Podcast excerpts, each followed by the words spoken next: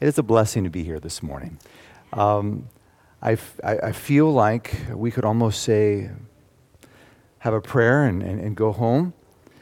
Um, what a blessing it has been to hear. I have been looking at part two to something we started beginning of this month. We looked at the final message as being given to the world just before Jesus comes, right? In fact, I called it Earth's final warning. We looked at the first message was really about getting to know Jesus right? Fear God or respect God, reverence God, give glory to Him, and worship the Creator. That was the big picture. But the next two angels' messages, there's three total, the next two are really warnings. Um, and it's built upon what we've already looked at in Revelation chapter 13. And so I'm going to jump into them today, see the picture that's here, and you pray for me. My goal is to, to bring a nice, complete package in about 30 minutes instead of the hour that I have, okay? So um, if you would bow your heads with me. Our Father, we recognize that it is your Spirit that teaches us and opens our hearts, and we pray for that this morning. I pray that you'll give me the gift of speaking and us the gift of hearing your Spirit. In Jesus' name, amen. If you had to give a message of warning to someone you loved, how would you give it? Would you shout it? Possibly. Would it be in anger? No. See, you realize that messages of warning can be given in a loving way. And I think that we must go into Revelation chapter 14 with that understanding. Uh, last week, we were looking at what those living in the time of the end are doing. And now we're going to look at specifically the warning. Revelation chapter 14, verse 8, Levi. Thank you very much for reading Revelation 14, verse 8.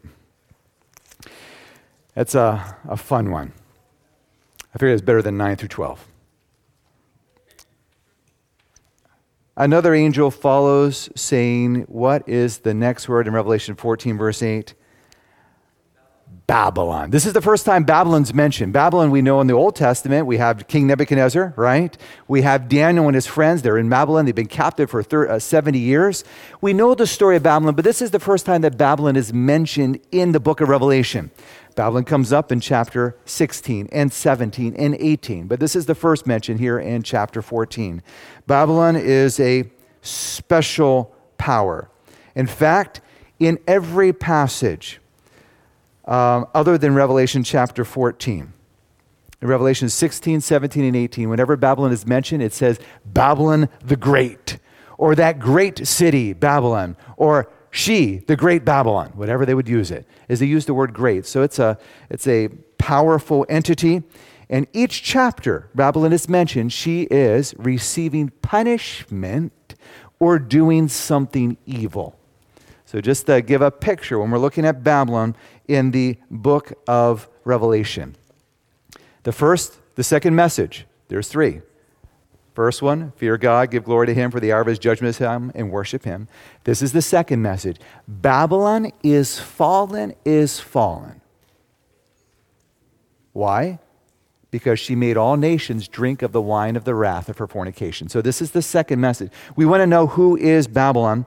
Um, actually, we're going to open this up next year. Uh, that's terrible, I know. But let's look at it briefly, Revelation chapter 17, because we're, we're going through chapter by chapter through the book of Revelation, and chapter 14 is going to spell this out. Uh, chapter 17 spells this out more, but for sake of time, we're just going to look at a few points here. 17m, verse 1 says, Then one of the seven angels who had the seven bowls came and talked with me, saying to me, Come, I will show you the judgment of the great harlot who sits in many waters with whom the kings of the earth had committed fornication, and the inhabitants of the earth were made drunk with the wine of her fornication. Sounds a little similar, doesn't it, to what we read in Revelation chapter 14, verse 8. And then it says he sees, uh, goes to the wilderness, he sees a woman sitting on a scarlet beast. Talk about some great imagery. Then, verse 4. The woman was arrayed in purple and scarlet, and adorned with gold and precious stones and pearls, having in her hand a golden cup full of abominations and the filthiness of her fornication. And then we don't know who she is until this, verse 5. And on her forehead a name was written what? Mystery, Babylon the Great, the mother of harlots and of the abominations of the earth. And verse 6 says, I saw the woman drunk with the blood of the saints, with the blood of the martyrs of Jesus. So here is a picture of this woman. She's riding a scarlet beast, and this means that she's in charge of it. Beasts in the Bible are often, almost always in prophecy, symbolic of a civil power of some kind. So here we have this woman in charge of this beast. Uh, it's interesting, the material she's wearing. You could tell by what she's wearing whether she's good or bad. In this case, not good. Right? Uh, that's what we see here. She has in her cup, Revelation 14 talked about wine of wrath, of fornication, right? What is in her hand here? A cup of abominations, right? Is that, that's what's being described here in Revelation 17. And she's drunk with the blood of the saints. Uh, very persecuting, cruel power. This is the picture of Babylon in Revelation. Very briefly, um, a woman in Bible prophecy. You know it. For sake of time, I will look at one passage 2 Corinthians chapter 11 and verse 2. But there are so many more. Actually, let's go to Ephesians today. Ephesians chapter 5. Sorry, changing, changing, uh, changing verses. Ephesians chapter 5 and verse 25. Ephesians 5, verse 25 and 26. Husbands, love your wives. What does this have to do with the woman in Revelation 17? Let's hold on. Husbands, love your wives, just as Christ also loved the church and gave himself for her, that he might sanctify and cleanse her with the washing of water by the word. The Bible gives the impression over and over again that a, a woman is a symbol of God's people. It's clearly spelled in 2 Corinthians 11, in the book of Hosea. You see it in the book of Ezekiel, chapter 16. These are clear pictures. The, a woman is a symbol or, or, or is a representing God's people when they're good and when they're bad. And you can tell when they're good or bad based upon, quite frankly, oftentimes what they look like in the Bible. So that gives you a, a picture. So here is God's church. Would you assume this is God's church in a good way or a bad way? These are people claiming to God's people, but they're not good. Isn't that what we're seeing here? And um, would you want to avoid this power? Absolutely. It does not look like something you want to spend time with here. Um, by the way,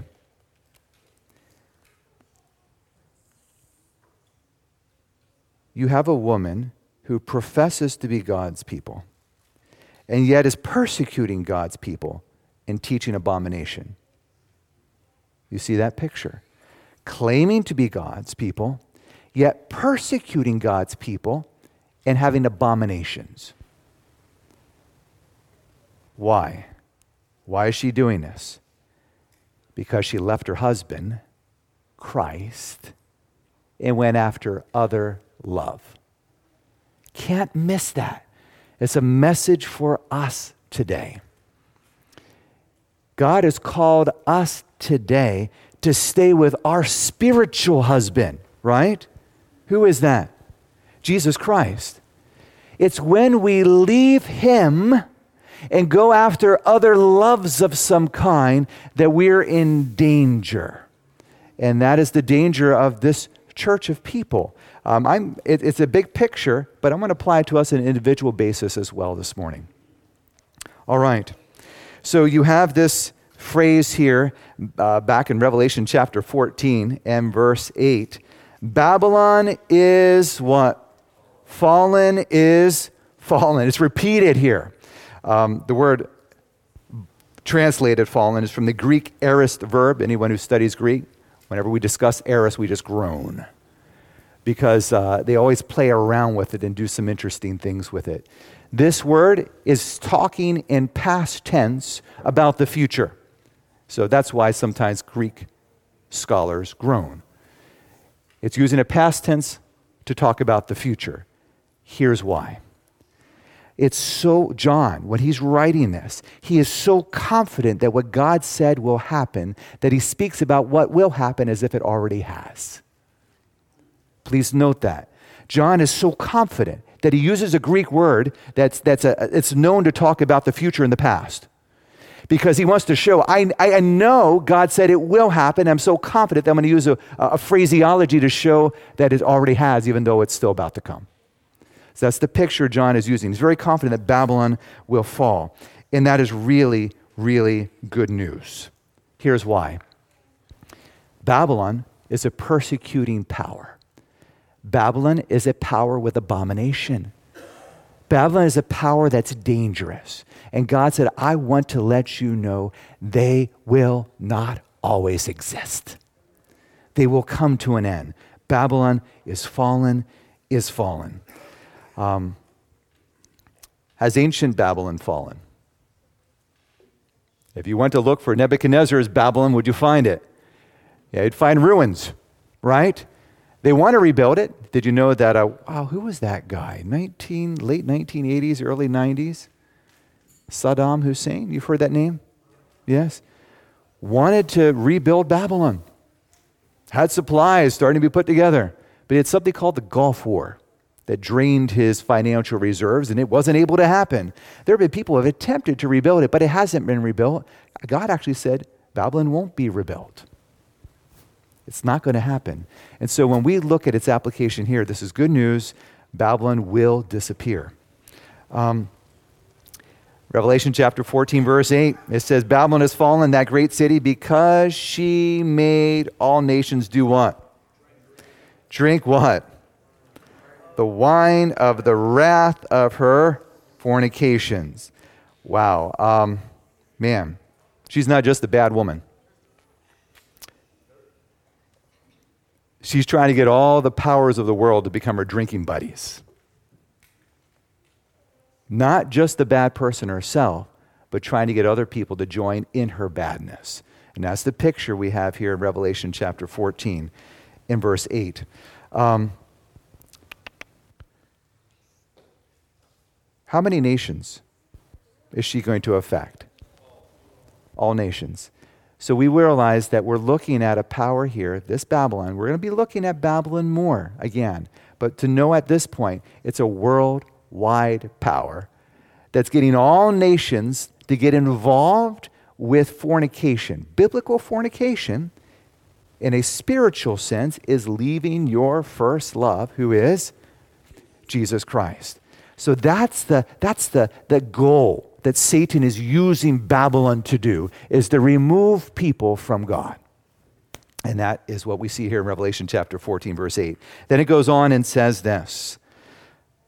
Um, verse 9. Then a third angel followed them. I know that was the brief synopsis, but we're going to go now to the third angel. And a third angel followed them, saying with a loud voice If anyone worships the beast and his image, and receives his mark on his forehead or in his hand. Ah, before I read any further, where did we read about a beast with an image and a mark? Where in the Bible do you read about a beast with an image and a mark? Revelation, you're right. Good. What chapter? Revelation 13. So, leading up to Revelation 14, where we read about this warning that we're reading, Revelation 13 has already talked about it.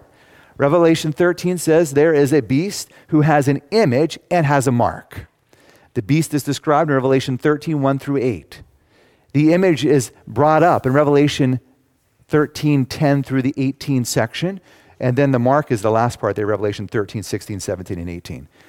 Revelation 13 gives you the whole picture, the foundation for the warning, the third warning here in Revelation 14. All right. This is not a good one. If anyone receives, worships the beast, his image, receives his mark of the forehead or his hand, he shall drink of the wine of the wrath of God, which is poured out full strength into the cup of his indignation. He shall be tormented with fire and brimstone in the presence of the holy angels and in the presence of the Lamb. And the smoke of their torment ascends up forever and ever. And they have no rest day nor night who worship the beast in his image and whoever receives the mark of his name. There are churches, one of them is a sister church in our district here, who read this every week. Revelation chapter 14, verses 6 through 12. It's the final message to be given to the world. It's going to be reminded. But I'm standing up front sometimes and I'm reading, I'm saying, Ooh, are we excited about the smoke of their torment going up forever and ever? I'm not, and that's not the point. What is the point?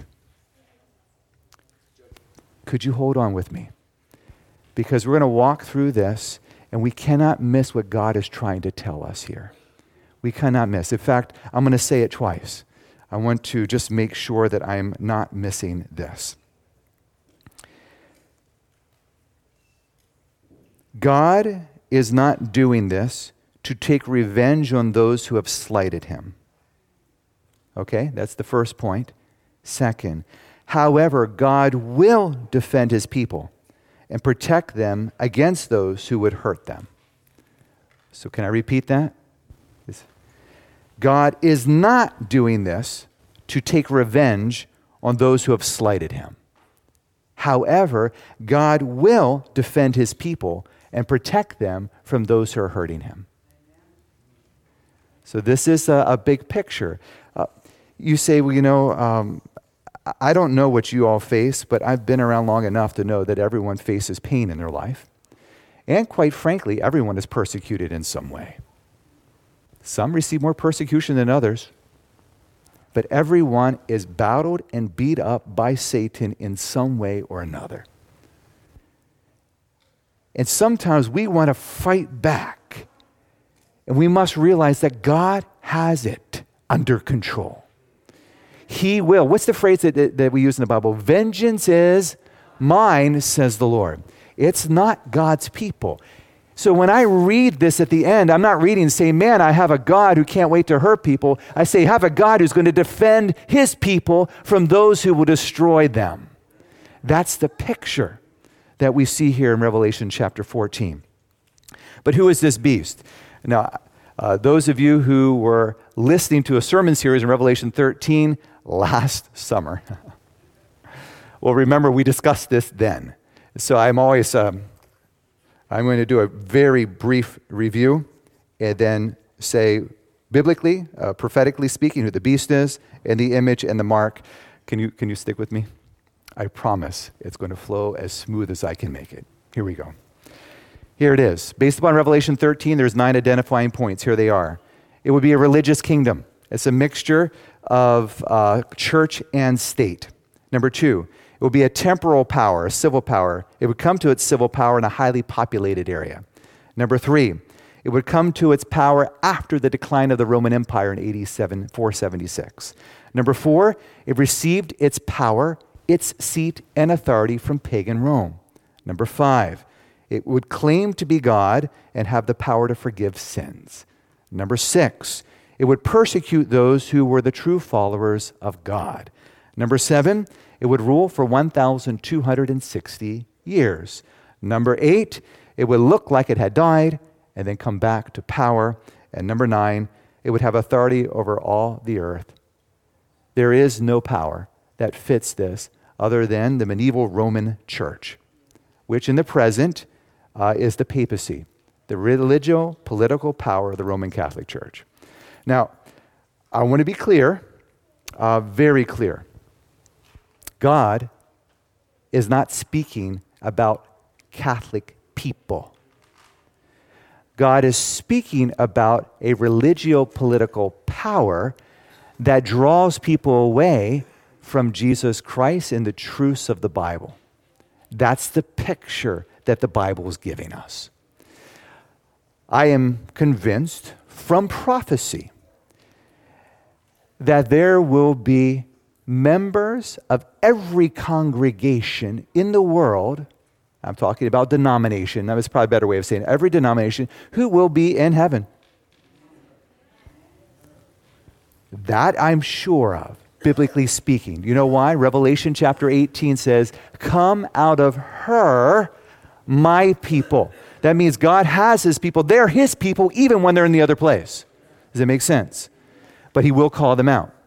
So this is, uh, I want to be crystal clear. I've heard some people say, you know what, then if you're this denomination, you're lost, or you're this denomination, you're saved. Uh, that's foolish, if I can say that from a biblical perspective. All right? Uh, your salvation is based upon your living connection with Jesus Christ. Amen? That being said, though, this does need to be brought out. If a warning like this is being given, should the warning be given from the pulpit? It should be. And so this is what you're hearing here. Um, so we're looking at a corrupt system. Um, now, we read about here that there's an image that we need to be aware of. Image of the beast. Now, the image of the beast is described in Revelation chapter 13 underneath the second beast who's going to create an image to the first beast. Please go back. YouTube has this. If you wanted a refresher just to see where in the world did I go to get to this, we spent 45 minutes to an hour for each one of these to lay it out. And I'm just reviewing because it fits as part of this third angel's message, right? All right. The image of the beast. At the height of its power, the papacy clothed itself with civil power. So not only was it a church, but it was also a political power. It was a state. That's right.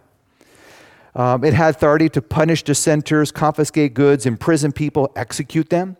Um, it was a union of church and state with the church in charge and telling the state what to do.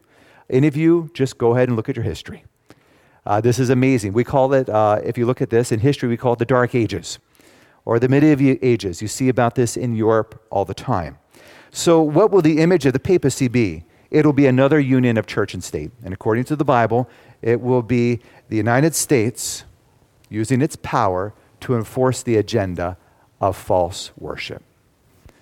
Um, I'm, a Amer- I'm an American. I am very thankful to be a citizen of the United States. At the same time, I recognize that anytime a state uses its power to abuse and to hurt and to control their people, they're no longer a good state. Is that fair?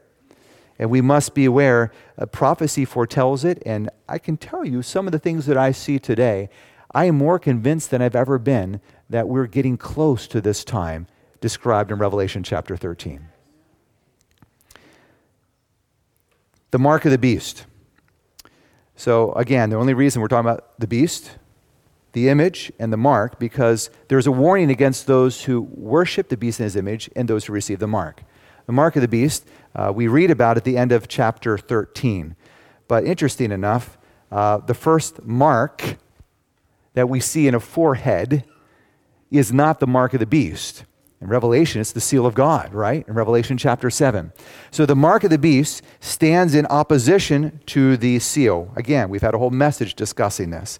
I'm just reviewing it here. The beast, God's seal, is a sign of his creatorship and relationship with people. It's a sign of his creatorship and relationship with people. And that is the seventh day Sabbath in honor of the Creator God.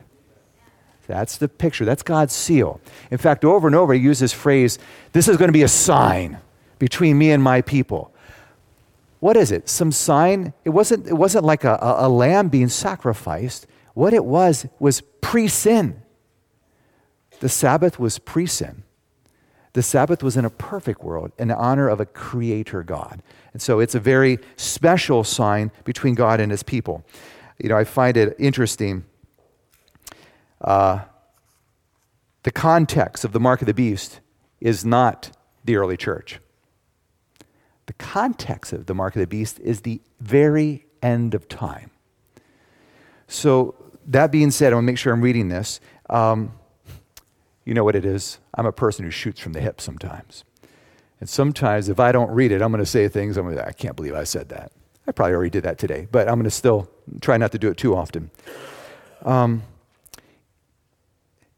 this is going to be enforced worship on a day other than the creation Sabbath, which is the seal of God. So the mark of the beast is going to be in opposition to. The seal of God is worshiping the Creator God on His day. The mark of the beast is enforced worship on a day that's in opposition to that. Um, based upon Roman Catholic writings, that is worship on Sunday as opposed to Sabbath. Um, if you read many of our Catholic friends' writings, and I'm not speaking about, again, individuals, I'm speaking as a system, the picture is you know what?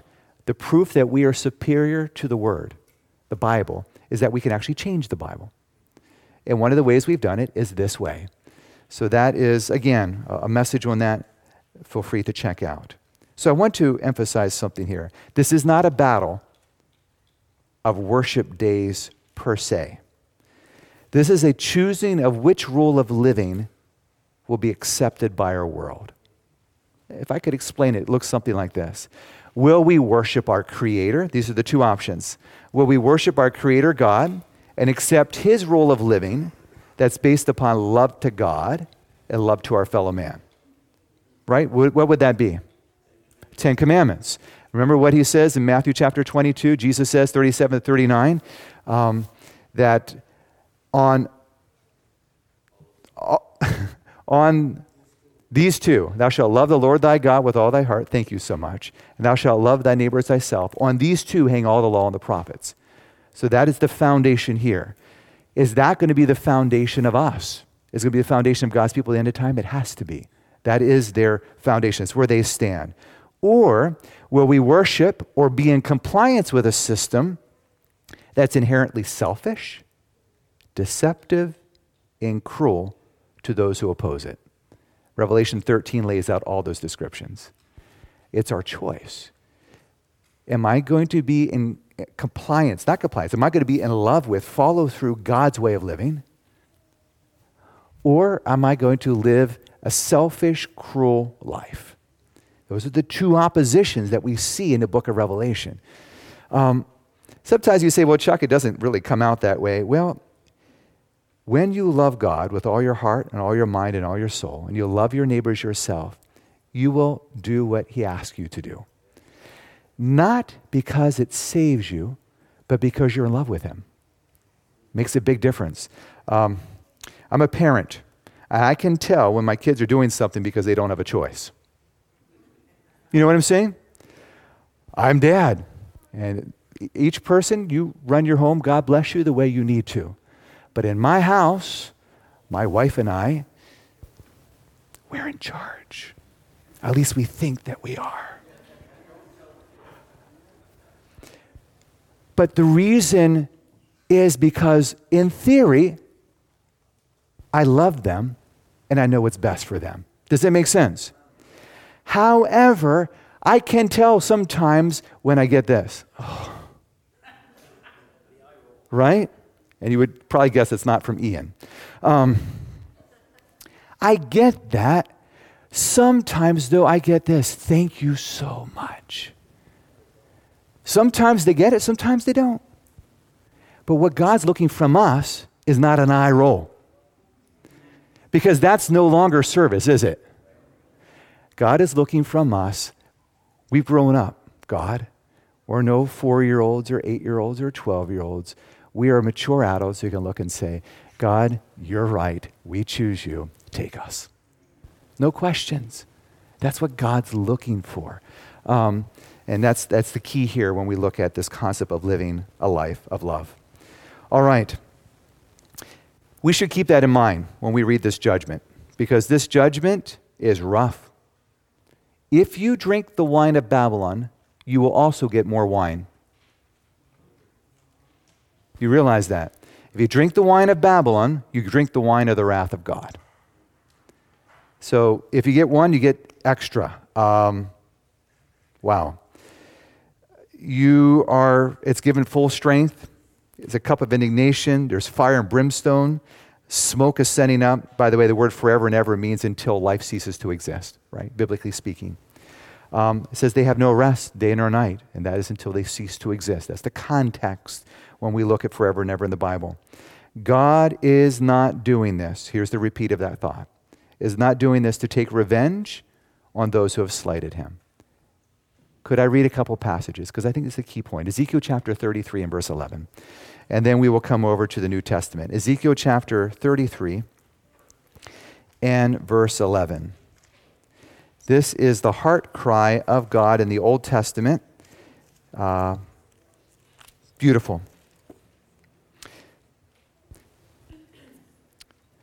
Ezekiel 33, verse 11 says, Say to them, this is God telling Ezekiel, here's what I want you to say. As I live, says the Lord, I have how much pleasure? No pleasure in the death of the wicked, but that the wicked turn from his way and live. And then you hear the heart cry of God Turn, turn ye from your evil ways, for why will you die, O house of Israel? Turn I don't want you to go down this path of self destruction. I want you to live. The next one, Matthew chapter 23. Matthew chapter 23, Jesus is speaking. This is the last week of his life, right? Uh, here on this planet uh, before his crucifixion. Let me clarify this right before leading up to his death, Matthew chapter 23. And in verse 37, he has just listed a whole bunch of kind of rough stuff woes on the false religious leaders of their time. And what we're talking about is false religious leaders of today when we're looking at the beast and Babylon, right?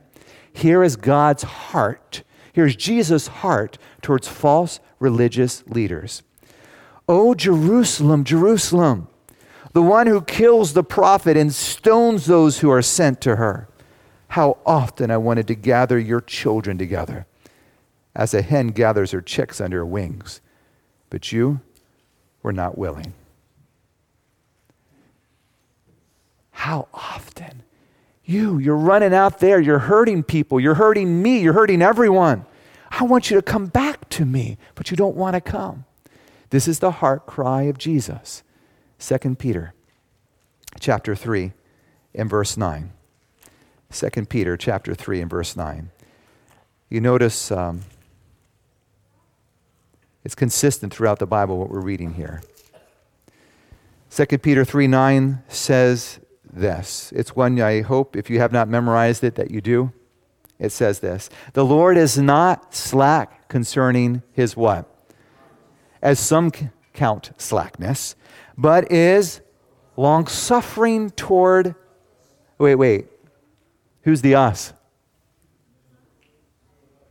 you can, can you use a personal pronoun here? Me. Long suffering towards who? Me. I'm so glad you said me. Okay? I'm going to say long suffering towards you. Can you say that to somebody? Long suffering towards? Yeah, sorry. You're getting too much interaction, right? Long suffering towards me. And then it says this, and not willing that any should perish, but what? All come to repentance. This is the heart of God. Yes, there is going to be a choice in the end of time. I loved our opening song, 606. There comes this choice between the darkness and the light. That choice is coming. I think the choice starts today. Will I choose him or am I going to choose my own way? But in the end, it's going to be so graphic, so clear, so distinct. There won't be any kind of muddy water. You know, God will defend his people. Even though he's not wanting to take, uh, uh, do this, he will defend his people. Notice what it says um, in Psalm 17. This is David. We're just going to look at two for this Psalm 17, and the other one's Zechariah. And Zechariah is very easy to find because Zechariah is right before Matthew. Psalm chapter 17 and verse 7. Psalm 17, verse 7 and 8 and 9. David, and uh, if you ever want to hear about, read about people, uh, the righteous being hurt, excuse me, but the wicked being hurt for the righteous sake, that's David all the time. He's making statements like, God, avenge me. And David was pretty rough, rough prayer. Get even with them.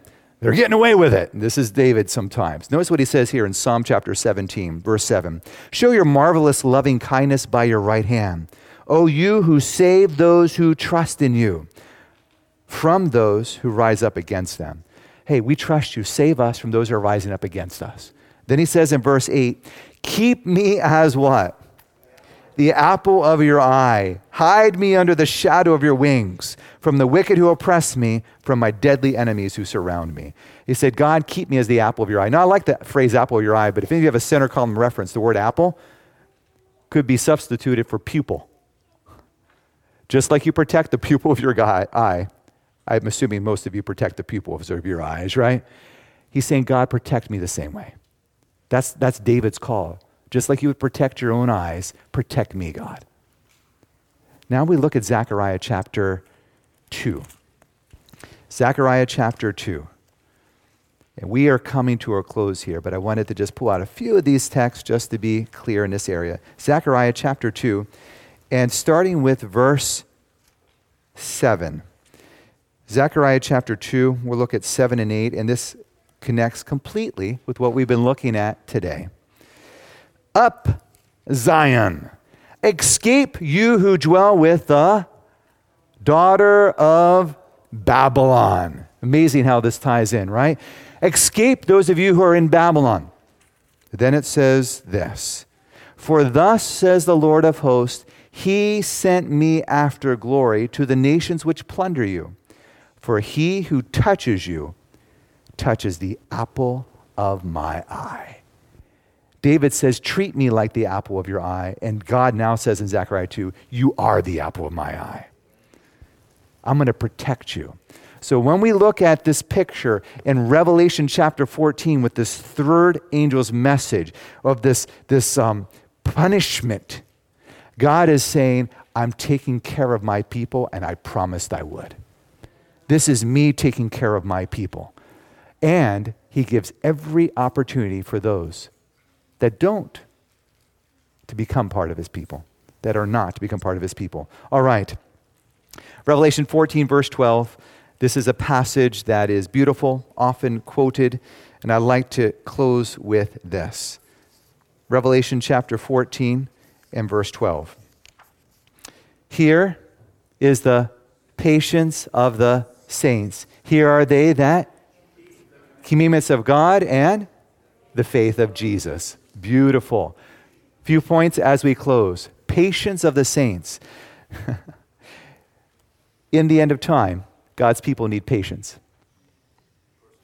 Living in the time of the end when Babylon will be alive and not fallen yet. When the beast is in power, God's people need patience. In Revelation chapter 13, you have two powers that are mentioned. You have the first power, the sea beast, which is killing everybody. You have the second power, which is the beast from the earth, killing everybody. And right in the middle, there it is, Revelation chapter 13 and verse 10. It says this Here is the patience and faith of the saints. When you're surrounded on all sides, you need patience, or another word would be endurance. Here is the patience of the saints. Here are they that keep the commandments of God. God's commandments are based upon love to Him and our fellow humans. This is why God can say, If you love me, keep my commandments. Just makes sense because commandments are based upon that. And then the faith of Jesus. You know, there's a debate over whether it's faith in Jesus or faith like Jesus, and I like to say yes. Absolutely. It is faith in Jesus and it's faith like Jesus. Do you remember the story?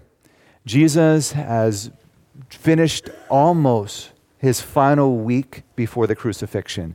Thursday night, he has left the, the Last Supper. He is in the Garden of Gethsemane. As he's in the Garden of Gethsemane, something happens he tells his disciples to remain by the gate, and he brings Peter, James, and John with him. They come a little bit further in, and then he tells them to stop. Don't come any further. And he asks them to do something. What did Jesus ask his three disciples to do for him? Pray. He goes, Could he pray for me? Can you imagine? We go to our friends all the time and say, Pray for me, right? Jesus is asking them to pray for him. I, it always amazes me uh, at the point that he was in and the fact that prayers of humans would benefit the Son of God. Well, he then goes a little bit further. And as he's there, he kneels and he prays a very specific prayer there found in Matthew chapter 26. Lord, if it's possible, Could you take this cup from me? But if not, not my will, but your will be done. That is the faith of Jesus. The faith of Jesus says, I don't know why this is happening. I don't know why I'm here. God, if there's any way possible, could you just overturn this for me? Change it, do something different.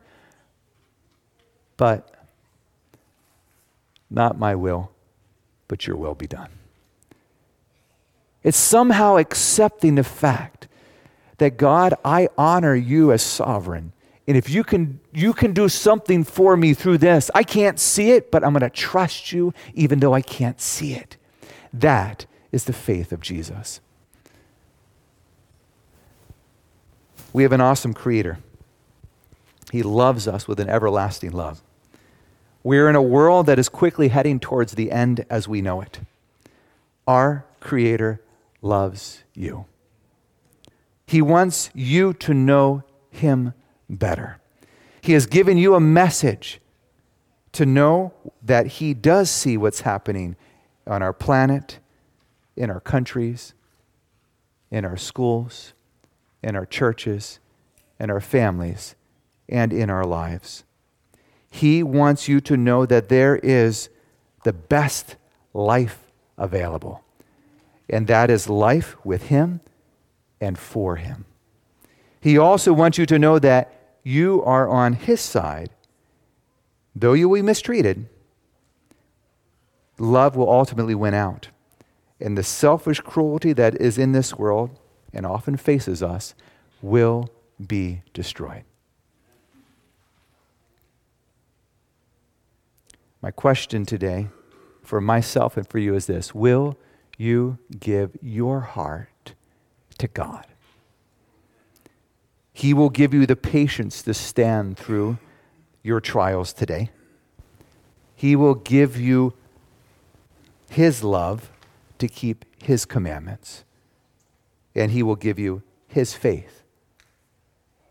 Will you give your heart to Him? That is my desire. Let's pray. Our Father in heaven, we recognize today the solemnity of the message in Revelation chapter 14 as a promise that you will take care of us, that you are in charge. And though we must endure with patience, ultimately, we will be able to stand with you in the end of time. Please bless us, Father, to this end. Take our hearts, Father. We ask in Jesus' name. Amen.